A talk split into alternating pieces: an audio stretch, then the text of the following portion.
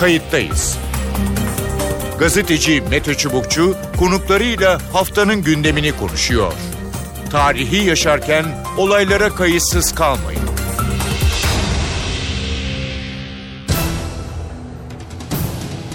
İyi günler bir kayıttayız programıyla daha karşınızdayız. Tarihe ışık tutmak ve olan biteni anlamak için önümüzdeki yarım saat sizlerle birlikte olacağız. Ben Mete Çubukçu, editörümüz Sevan Kazancı.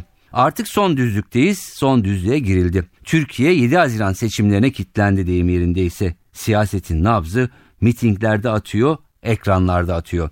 Liderler meydanda, adaylar sahada çalışma yürütüyor. Gelecek hafta pazar günü 50 milyondan fazla seçmen sandık başına gidecek ve bir tercihte bulunacak.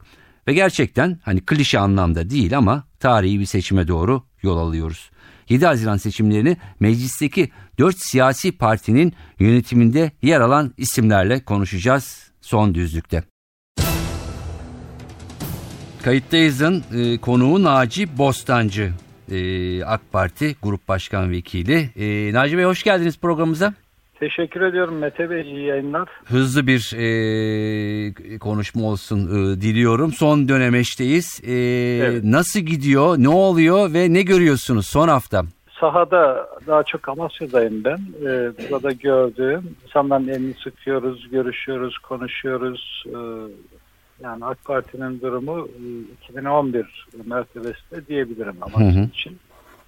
Türkiye genelinde de e, yani pek bir sıkıntı görmüyorum. Tabii hı hı. peş peşe bir takım kamuoyu araştırmaları yayınlanıyor. Hı hı. Ee, daha önceki seçimlerden de biliyoruz bu kamuoyu araştırmaları içerisinde tutarlı olanlar var, tutarsız olanlar var. Hı hı. Bir tür e, politik mühendislik olarak hı hı. kamuoyu algısını oynayan buradan medet uman bence herhangi faydası bulunmayan girişimler de söz konusu. Evet skala bayağı geniş yani rakam vermiyoruz ama.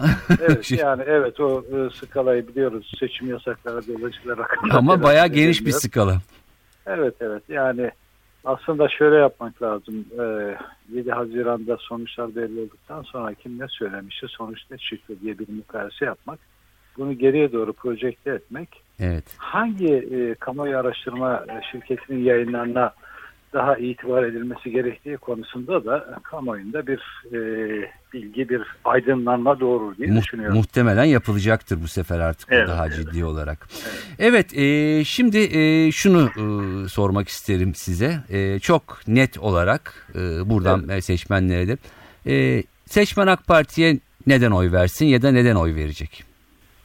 AK Parti'ye oy vermesinin en önemli nedeni siyasal istikrarla birlikte ekonomik istikrarın devamı. Hı hı. AK Parti'nin 13 yıllık e, somut icraatları bunun insanların hayatına getirmiş olduğu zenginleşme ve refah seviyesi. Hı hı. E, bunların devamı e, bir takım hedefler 2023 hedefi ve daha, daha sonrasına yönelik projeksiyonlar. Hı hı. Siyaset malum aynı zamanda mukayeseli olarak okunur. Yani başka parti ne söylüyor, AK Parti ne söylüyor bakıldığında ben doğrusu diğer partilerin ekonomiye ilişkin vaatlerinin e, total bir e, ekonomik projeksiyon olmaktan ziyade hı hı. daha çok politik etkiye dönük, e, seçmeni ayakla ve kışkırtmaya dönük vaatler olduğu kanaatindeyim. Yani amaç e, ne yapılacağı, bunun ekonomik bağlamdaki anlamı, hı hı. nasıl bir genel proje içerisinde bunların e, değer kazandığı, yerleştirildiği gibi bir çalışma değil biz bu vaatleri söylersek e, hangi seçmen kesimler üzerinde etkili oluruz ve onların oylarını yönlendiririz tarzındaki bir beklentinin ürünü olarak görüyorum. Hı hı. Dolayısıyla da e, basın yayın organlarına çıkıyor zaman zaman muhalefet defa ekonomik vaatlerde bulunuyor diye. Hı hı. Ben bunları ekonomik vaatler olarak görmüyorum. Bunlar politik etkiye dönük e, PR ağırlıklı faaliyetler. E, keşke ekonomik vaatler olsa. Yani Hı hı. daha kapsamlı bir e, projeksiyonun parçası olarak bunlar hı hı. kendi arasındaki milliyet bağlarıyla birlikte bir network olarak yani her sektöre ilişkin yaklaşımı ez cümle toparlayan bir bakışın ürünü olsa ama maalesef öyle değil. Hı hı. Dolayısıyla bu mukayeseli okumada da e, birincisi siyasal istikrar, dünyanın yaşadığı evet. ekonomik kriz, Türkiye'nin buradaki başarısı, 13 yıllık iktidar ve Türkiye'nin barışı çok önemli. Evet. Ee, Suriye, Irak, Balkanlar örneği ortada. E, buralarda e, çok dramatik olaylar yaşandı. E, Türkiye aslında sosyokültürel olarak kimi özellikler bakımından benzer nitelikler de taşıyor. Hı hı. Ama demokrasinin varlığı e, ve e, siyasal iktidarın halk temelli şekillenmesi e, Türkiye'nin barışı bakımından mühimdi. E, ancak bu siyasal iktidarın en azından AK Parti dönemine kadar mahiyeti itibariyle halkın iradesiyle yapıp etme, karar verme arasındakinin blokajların oluşu, bürokratik blokajların oluşu Hı hı. problemler doğuruyordu. AK Parti bunları da kaldırdı.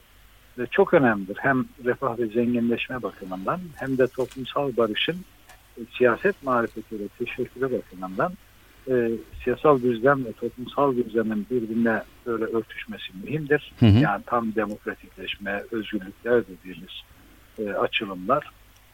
E, Türkiye'nin barışı konusunda da e, sadece Kürt-Türk etnik kimlikler meselesine ilişkin olarak Hı hı. değil, e, farklı e, inançlarda, farklı anlayışlarda olan insanların da e, bir arada yaşayabileceği bir Türkiye'nin inşası bakımından bu yaklaşım mühimdir. AK Parti bunu e, böyle e, ile ilhami bir şekilde ilhamla e, yapmıyor. E, tüm Türkiye'den oy alan bir siyasi parti tüm Türkiye'nin de o oy aldığı çevreler üzerinden aklını kendisine entegre ederek bunu politikaya çeviriyor. Türkiye'nin barışını bir bakıma realize etme kudreti buraya yaslanıyor. E, diğer partiler e, bugüne kadar daha bölgesel nitelikteydi. Biz Hı hı. de deriz ki daha dengeli bir dağılım olur bu Evet. seçimlerde ama e, öyle bir gelişme ne yazık ki göremiyorum. Yine Türkiye'yi temsil edecek olan parti olarak AK Parti'yi görüyorum. O bakımdan barışı desteklemek açısından da Türkiye'nin barışını, o uzun soluklu barışını AK Parti'nin e, seçmenlere çok anlamlı bir şekilde konuştuğu kanaat. Peki. Naci Bostancı çok teşekkür ediyorum kayıttayız katıldığınız Rica için. ederim. Yolunuz açık olsun diyorum. Çok bir hafta e, kaldı inşallah hayırlı Türkiye'nin olur. yolu açık olsun. Olsun. Çok teşekkürler, sağ olun. Teşekkür Programımızın şimdiki konuğu Engin Altay. Engin Bey merhabalar. Merhabalar, iyi yayınlar. Ee, ne- neredesiniz? Nasıl gidiyor seçim çalışmaları? Ee, Valla şu anda ben İstanbul'dayım ama iki günlüğüne Sinop'a geldim. evet. Erfelek'teyim, kendim köyümdeyim. Ee, burada bir miting yapacağız biraz Miting sonra. yapacaksınız. Ee, kısaca nasıl gidiyor? Hem İstanbul hem Sinop seçim çalışmaları son dönemeçteyiz Çok artık. güzel, çok güzel. Ee, ilk defa e, yani yakın tarihte ilk defa Cumhuriyet Halk Partisi'nin 19 Nisan'da açıkladığı seçim beyannamesi toplumda büyük bir ilgi uyandırdı, algı uyandırdı. Ee, ben bunu bir 77'de hatırlarım. Böyle bir Ecevit'in ne ezen ne ezilen insancakça bir düzen başlığında. Karaoğlan dönemi. beyan- Evet, Karaoğlan'ın rahmetli Ecevit'in. Evet. Bir de şimdi bunu ilk defa gerçekten toplumun bütün kesimlerine hitap eden, her kesimin sorunlarına dokunan ve inandırıcı somut çözüm önerileri içeren bir beyannameyle hatta bir vizyon belgesiyle toplumun karşısına çıktık. Ciddi bir karşılık görüyorum. Hı hı. Bunu hem İstanbul'da görüyorum hem bugün Sinop'tayım.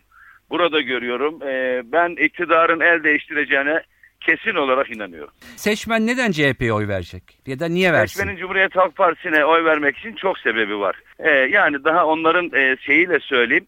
Tek devlet dediler, devleti soydular. Tek millet dediler, milleti ezdiler. Tek bayrak dediler, aklına esen direğe çıkıp bayrağı yerlerde paçavraya çevirdi. Tek vatan dediler, vatanı böldüler. Bu, bu yeterli bir sebep. İkincisi emeklinin, asgari ücretlinin, iş arayan işsizin, 27 milyon yoksulun, 6,5 milyon işsizin, 12 yıldır Türkiye'yi idare eden ve vatandaşa değil yandaşa çalışan bir partiye oy vermeler için artık hiçbir sebep kalmadı bana göre. Dördüncü defa milletvekili seçimine giriyorum. Her seçimde seçim öncesi sonuçları 3 aşağı 5 yukarı öyle anketlere falan bakarak değil sokağın kokusunu ta- alarak tahmin etmiş bir siyasetçiyim. Hı hı. Yani bugün itibarıyla benim kişisel öngörüm İktidar Partisi bugün seçim olsa ki daha bir, bir hafta 10 günümüz var. 40'ın altında e, 38 gibi görünüyor duruyor. E, biz de 30 gibi duruyoruz ama önümüzdeki 10 gün tabii ki çok önemli. Ben e, İktidar Partisi'ni şuna benzetiyorum. Havalanmış bir uçak ama yakıtı eksik koyulduğu için bitmiş. Şu anda uçak e, yakıtsız olarak süzülerek yere iniyor. Bu 99'da e, merhum Ecevit'in Demokratik Sol Partisi'nde de böyle bir düşüş olmuştu. Ama o biraz balkondan bir çuval düşmesi gibi bir düşüştü. Ama bu İktidar Partisi yakıtı bitmiş uçağın yere çakılması gibi aşağı doğru iniyor. İktidar Partisi'nin e, siyasi ömrü bitti. 2008'e kadar kısmen doğru işler de yaptılar ama 2008'den sonra Türkiye gerçekten büyük her bakımdan demokrasimizde, ekonomimizde çok büyük tahribat yaşandı. E, toplum bunları artık görüyor.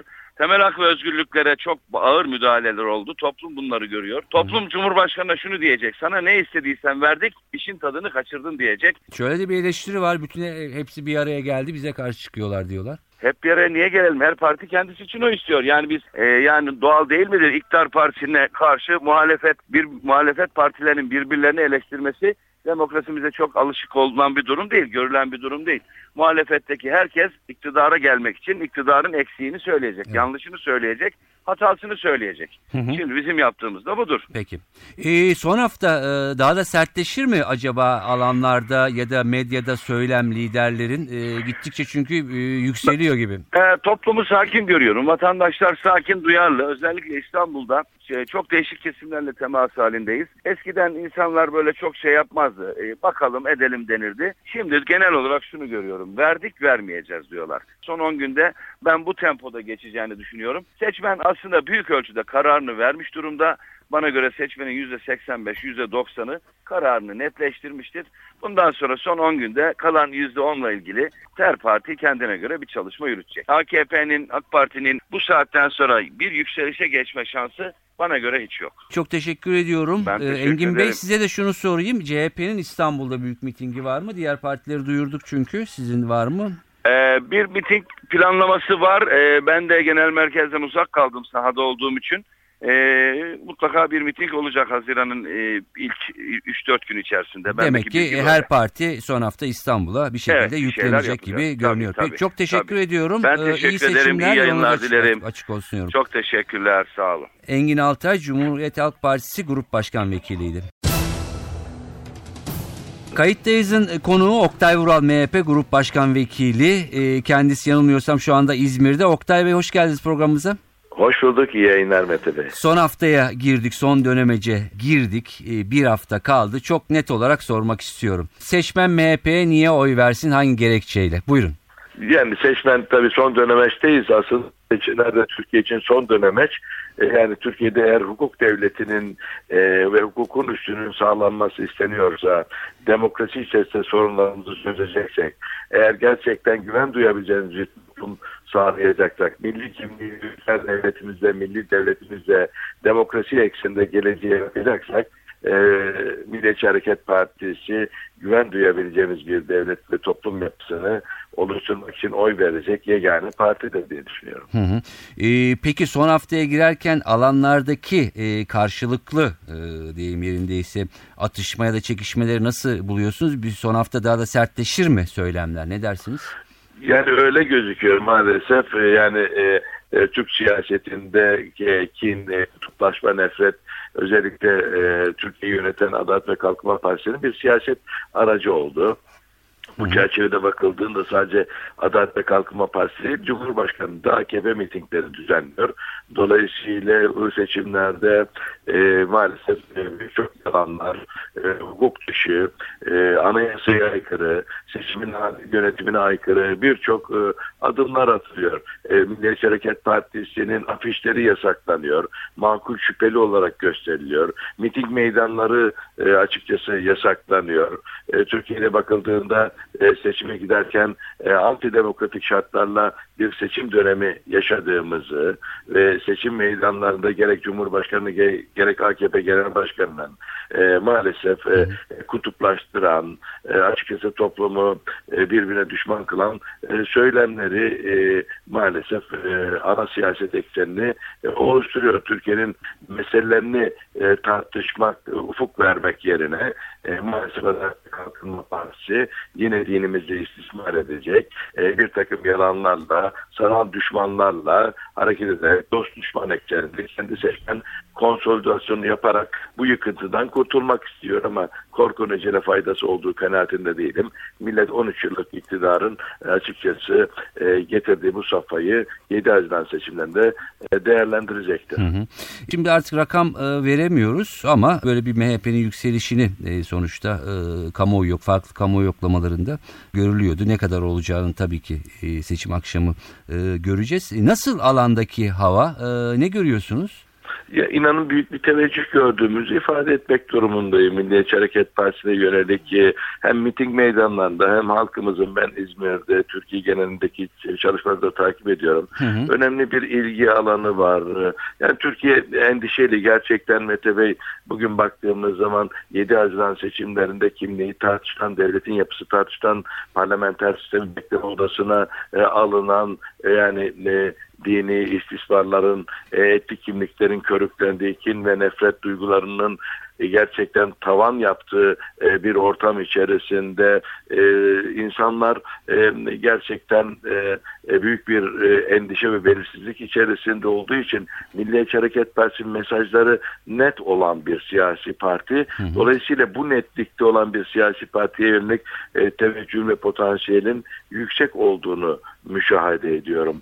Ben aslında bugün gerçekten toplum içerisinde vatandaşın güven duyabileceği bir devlet yapısını, özgürlüklerini e, e, kullanabileceği e, bir yapıyı e, arzuladığını e, görüyorum. Benim Umut Çiçekleri.com diye bir sanal ortamda yürüttüğüm bir kampanya var. Umudunuzu çiçek olarak e, İzmir'e ekin diye. Adalet, birlik, özgürlük, 10 e, kategoride çiçekler var. Vatandaşın aradığı adalet, en fazla adalet çiçeğini, Hı. özgürlük çiçeğini dikiyor. Dolayısıyla e, bakıldığı zaman Milliyetçi Hareket Partisi olarak gerçekten e, biz e, bu adalete güven kalmadığı, özgürlüklerin kısıtlandığı, demokrasinin rayından çıkartıldığı bir dönemde Milliyetçi Hareket Partisi yüksek sesle bunu haykırıyor ve top, devleti yöneten güçler de özellikle Milliyetçi Hareket Partisi'nin bu propagandalarına karşı gücünü kullanarak susturmak istemesi karşısında vatandaşın teveccühünün giderek arttığını müşahede müşahede ediyorum. E şimdi emekliyi rahatlatamayacaksak, evet. asgari ücreti rahatlatamayacaksak, yani atanamayan mühendis, öğretmen, taşeron işçiler meselesini çözemeyeceksek, insanlarımız toprağını ekemeyecekse, o zaman hı hı. bu seçimde onlardan hangi amaç için o istiyoruz? Bugün Adalet ve Kalkınma Partisi'nin seçimlerde pazarladığı bir tek şey vardır. O da Erdoğan'ın başkanlığı ve hı hı. E, işte bu çözülme sürecidir. Onun dışında vatandaş yoktur. Muhalefetin gündeminde vatandaş olduğu için Milliyetçi Hareket Partisi olarak biz vatandaşımız da sadece ekonomik bir varlık değil, aynı zamanda e, e, politik, evet. kültürel bir varlık olarak gördüğümüz için bütün hayatını kapsayan ve kavrayan bir e, politikayla hitap ediyoruz. Hı hı. Evet bugün biraz önce söylediğiniz kaygılar e, hat safhada vatandaş hem kendi geleceğini hem ülkenin geleceğini hı hı. beraber birlikte e, düşünerek bu belirsiz ortamdan e, kurtulmak istiyor. Bir dönüşüm e, istiyor. E, bu dönüşümün habercisi olacağını biraz önce seçimlerde son dönemeç dediniz. Hı hı. Bu seçimlerde Türkiye için bu dönüşümü yapmak için e, son dönemeçtir. Dolayısıyla bu son dönemeçte demokrasinin değiştirebilme gücünü kullanarak vatandaşımız hem kendi ekonomik geleceğini hem de toplumumuzun demokrasi eksenindeki e, geleceğini e, belirleyeceğine ve bu dönüşümü sağlayacağına inanıyorum. Milliyetçi Hareket Partisi'nin 31 Mayıs Pazar günü İstanbul'da sanırım değil mi miting? Kazlı Çeşme'de evet efendim. İstanbul'da Kazlı Çeşme'de mitingimiz var. Yani ne kadar yasaklamaya çalışsınlar. Saat kaçta? E, saat 16. Saat 16'da Milliyetçi Hareket Partisi'nin evet, pazar günü e, İstanbul Kazıçeşme'de de mitingi var. Çok teşekkür ediyoruz. Evet. Oktay Ural, MHP Grup Başkan Vekili. Diyorum. İyi seçimler. E, yolunuz Sağ açık olsun. Kayıttayız programının konuğu Figen Yüksekdağ. HDP eş genel başkanı. Figen Hanım hoş geldiniz programımıza. Hoş bulduk, iyi yayınlar. Çok teşekkürler. Brüksel'desiniz. Yurt dışı seçmen için e, oradasınız sanırım. Katılımın düşük olduğu yönünde haberler e, geliyor. E, ne dersiniz? E, orada hava nasıl? Katılım evet söylendiği gibi düşük. Bizim beklentilerimizin oldukça altında bir katılım oranıyla karşı karşıya kaldık. Hı Sanıyorum Avrupa'daki e, seçmen kitlesinin yasal statüsü ve durumuyla ilgili arkadaşlarımızla değerlendiriyoruz, nedenlerini, kaynaklarını değerlendiriyoruz. Ama bütün partilerin seçmen tabanları açısından aynı durum söz konusu. Bu zamana kadar verilen oylar içerisinde bizim tahminimiz partimize dönük özel bir ilginin yönelimin e, olduğu e, şeklinde. Oy kullanma başlanmadan önce HDP'nin yaklaşık 200-250 bin e, hedefi olduğu söyleniyordu ama genel katılım düşük olunca herhalde o da biraz daha düşük şu kalacak. An, şu an öyle o da düşmüş 200 civarı e, olma ihtimali oldukça yüksek. Oradasınız ama hemen buraya son dönemece girdik. Son hafta yani haftaya artık bu saatlerde hı hı. E, yavaş yavaş da yasaklara doğru e, da giderek artık propaganda dönemi de e, yavaş yavaş kapanacak. Son dönemeç için e, ne dersiniz? E, önümüzdeki hafta e, alanlar ve söylemler daha da kızışacak gibi görünüyor. Ne dersiniz? E, evet, e, bizim bakımımızdan aslında bu bütün bu seçim kampanyası süreci oldukça sıcaktı. E, biliyorsunuz herhangi bir kampanya çalışması yürütemedik biz. Oldukça yoğun bir kuşatma abluka baskı altında hı hı. bir seçim kampanyası yürütmek durumunda kaldık. Ama şunu söyleyebilirim 2015 seçimleri ve Halkların Demokratik Partisi'nin karşı karşıya kaldığı durum ve bununla beraber barajı aşıp aşmaması hı hı. Türkiye demokrasisinin tarihsel bir sınavı ve eşiği haline gelmiş durumda. E, HDP'nin bütün bu seçim kampanyası boyunca varlığı e, oldukça zor koşullar içerisinde e, bir seçim kampanyası hı hı. yürütmekte oluşu da aslında Türkiye demokrasisinin bir sınavı aynı zamanda bir ayıbı. Yani bizim ayıbımız olmadı bu hiçbir zaman. Saymama anlatmama gerek yok. Sayısız müdahaleyle baskıyla karşı karşıya kaldık. Hı hı. E, göstermelik bir demokratik e, seçim e, ortamında aslında bu süreç yaşandı bizim bakımımızdan. Demokrasi birilerine demokrasi başkalarına antidemokrasi biçiminde cereyan etti ve bunun bir dizi dezavantajını yaşadık kampanya süremiz e, boyunca. Ama buna rağmen Türkiye toplumu demek ki e, siyasi iktidarların üretmediği, ortaya koymadığı demokrasiyi kendi bünyesinde geliştirmeye başlamış ki evet. e, HDP'ye dönük bu kadar dezavantajlı pozisyona rağmen çok ciddi bir yönelim ve sahiplenme e, oldu. E, Halkların Demokratik Partisi'ne barajı aştıracak olan da Türkiye toplumunun demokratik eğilimidir. Bu seçim sürecine damgasını vuracak olan da bu eğilimdir. Hı hı. Türkiye bakımından çok kritik bir seçim olacak. Evet bu. yani, yani meclis HDP'nin meclis bir, meclise girmesi ne anlama e, gelecek ya da demokrasinin birilerinin tekel o kavramın birilerinin tekelinden çıkarılıp bir kez gerçeğe dönüştürülmesi anlamına gelecek. Yani biz meseleyi sadece kendimizin meclise kaç sandalyeyle girip giremeyeceğimiz meselesi olarak görmüyoruz. Türkiye'nin artık bir prangadan kurtulması gerekiyor. Bu yüzde on barajı aynı zamanda demokrasinin ayaklarına vurulmuş, demokratik gelişimin ayaklarına vurulmuş bir prangadır. Ben o nedenle 7 Haziran'ın bütün Türkiye toplumu bakımından bir kurtulma hareketi olarak yaşanacağını da düşünüyorum. Bu prangadan kurtulma hareketi veya bir özgürleşme hareketi olarak yaşanacağını düşünüyorum ve insanları şaşırtan bu kadar yoğun bir ilginin olmasının nedeni de budur. Yani insanlar artık bu bir takım prangalardan kurtulmak hı hı. istiyor. AKP hükümetinin 13 yıldan boyu 13 yıl boyunca defaatle söylediği ama yapmadığı şeylerin bir gerçeğe dönüşmesini istiyor. Yani demokratik bir toplum, demokratik bir siyaset, bunun getirdiği olanaklar ve rahatlama, soluklanma, Türkiye toplumu bunu istiyor. Siyasi iktidarın görmediği, görmek istemediği şey bu. Hı hı. Türkiye toplumu artık bunalmış, daralmış durumda.